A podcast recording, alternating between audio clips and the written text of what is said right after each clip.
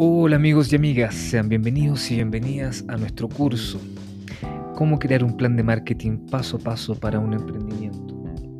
Continuando con nuestro módulo número 3 que se refiere al marketing operacional y analizando su primer elemento, producto, y dentro de producto, analizando las tácticas que hemos mencionado anteriormente, hemos llegado a una nueva táctica, la táctica de líneas de producto.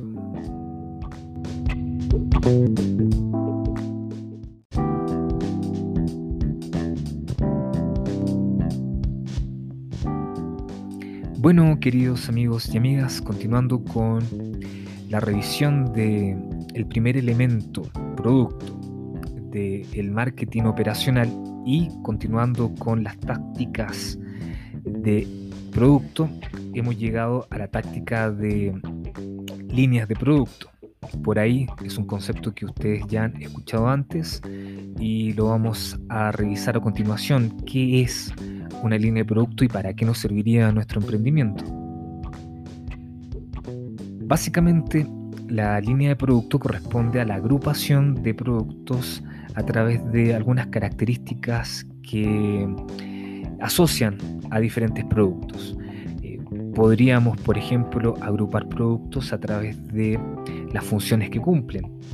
Por ejemplo, eh, todo lo que sean eh, productos de música, ya sean instrumentos musicales de diferentes tipos, baterías, guitarras, violines, etc. También podríamos agrupar los productos a través de características de los consumidores, como por ejemplo productos para niños, productos para eh, jóvenes, adultos, adultos mayores, etc. O tal vez también podríamos agruparlos por rangos de precio o tal vez también a través de marcas, marcas similares. Esta organización de líneas de producto se podría hacer, eh, o, bien se recomienda hacer eh, mirando eh, dos estrategias, una estrategia de amplitud y otra de profundidad. Para poder explicar qué es la amplitud y qué es la profundidad de las líneas de producto, vamos a utilizar un ejemplo. El ejemplo que vamos a utilizar es el de Coca-Cola. En el caso de, Coca-Cola, si ustedes, eh, me imagino que ya lo saben, es una multinacional con mucha trayectoria en el mercado y, quizás es una de las marcas dominantes a nivel mundial en términos de gaseosas o de bebidas, podríamos decir que ellos, mm, ellos como Coca-Cola, como compañía, tienen diferentes marcas. Estas marcas generan una amplitud de productos o de líneas de productos. ¿Cuáles podrían ser esta amplitud de productos? Podríamos nombrar, por ejemplo, que Coca-Cola como empresa, como compañía, tiene también eh, su producto que es Fanta. Como ya sabemos, Fanta tiene diferentes profundidades de producto, como puede ser Fanta naranja, hay una Fanta mora, hay una Fanta también eh, de otros sabores que no lo recuerdo ahora, pero hay diferentes sabores de Fanta. Por lo tanto, esos sabores que tiene la línea de productos de Fanta que pertenece a Coca-Cola generan una profundidad en la línea de productos.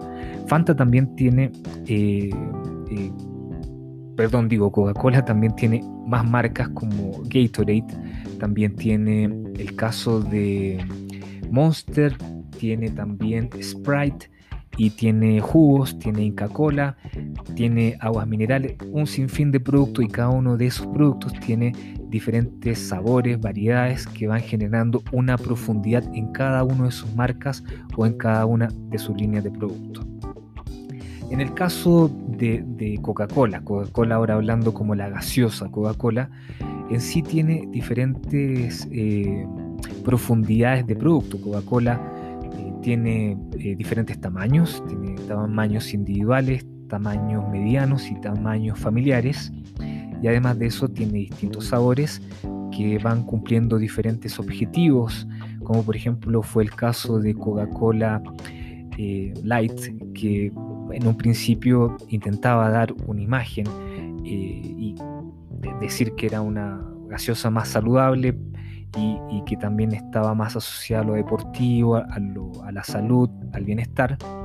Y luego, debido a la gran competencia que, ha tenido Coca-Cola en, términos de, bebidas saludables, sacó su versión Coca-Cola Cero, que, que también tiene ciertas características y esas características van apuntado a, un mercado, a un tipo de consumidores que está más preocupado de no consumir una gaseosa con muchas calorías. Esto es solamente un ejemplo, pero toda esta variedad que va generando Coca-Cola se refiere a la profundidad dentro de una línea de productos de la marca Coca-Cola.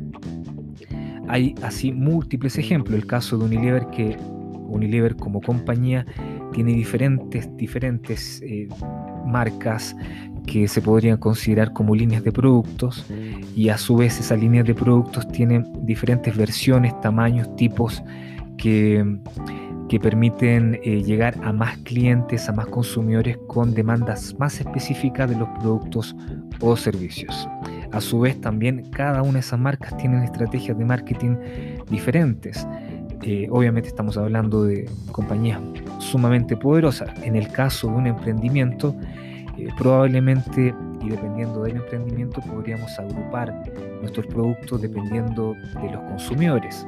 El caso de, un emprendimiento, por ejemplo, que, que vende calzados, podríamos agrupar los calzados ya sean para niños, ya sean para adultos, para personas mayores, digo, o bien podrían, podríamos agruparlos, por ejemplo, eh, para ocasiones deportivas eh, o podría ser también para uso casual o uso formal eh, o para hombres o para mujeres. Ahí tenemos diferentes ejemplos para agrupar nuestras líneas de producto.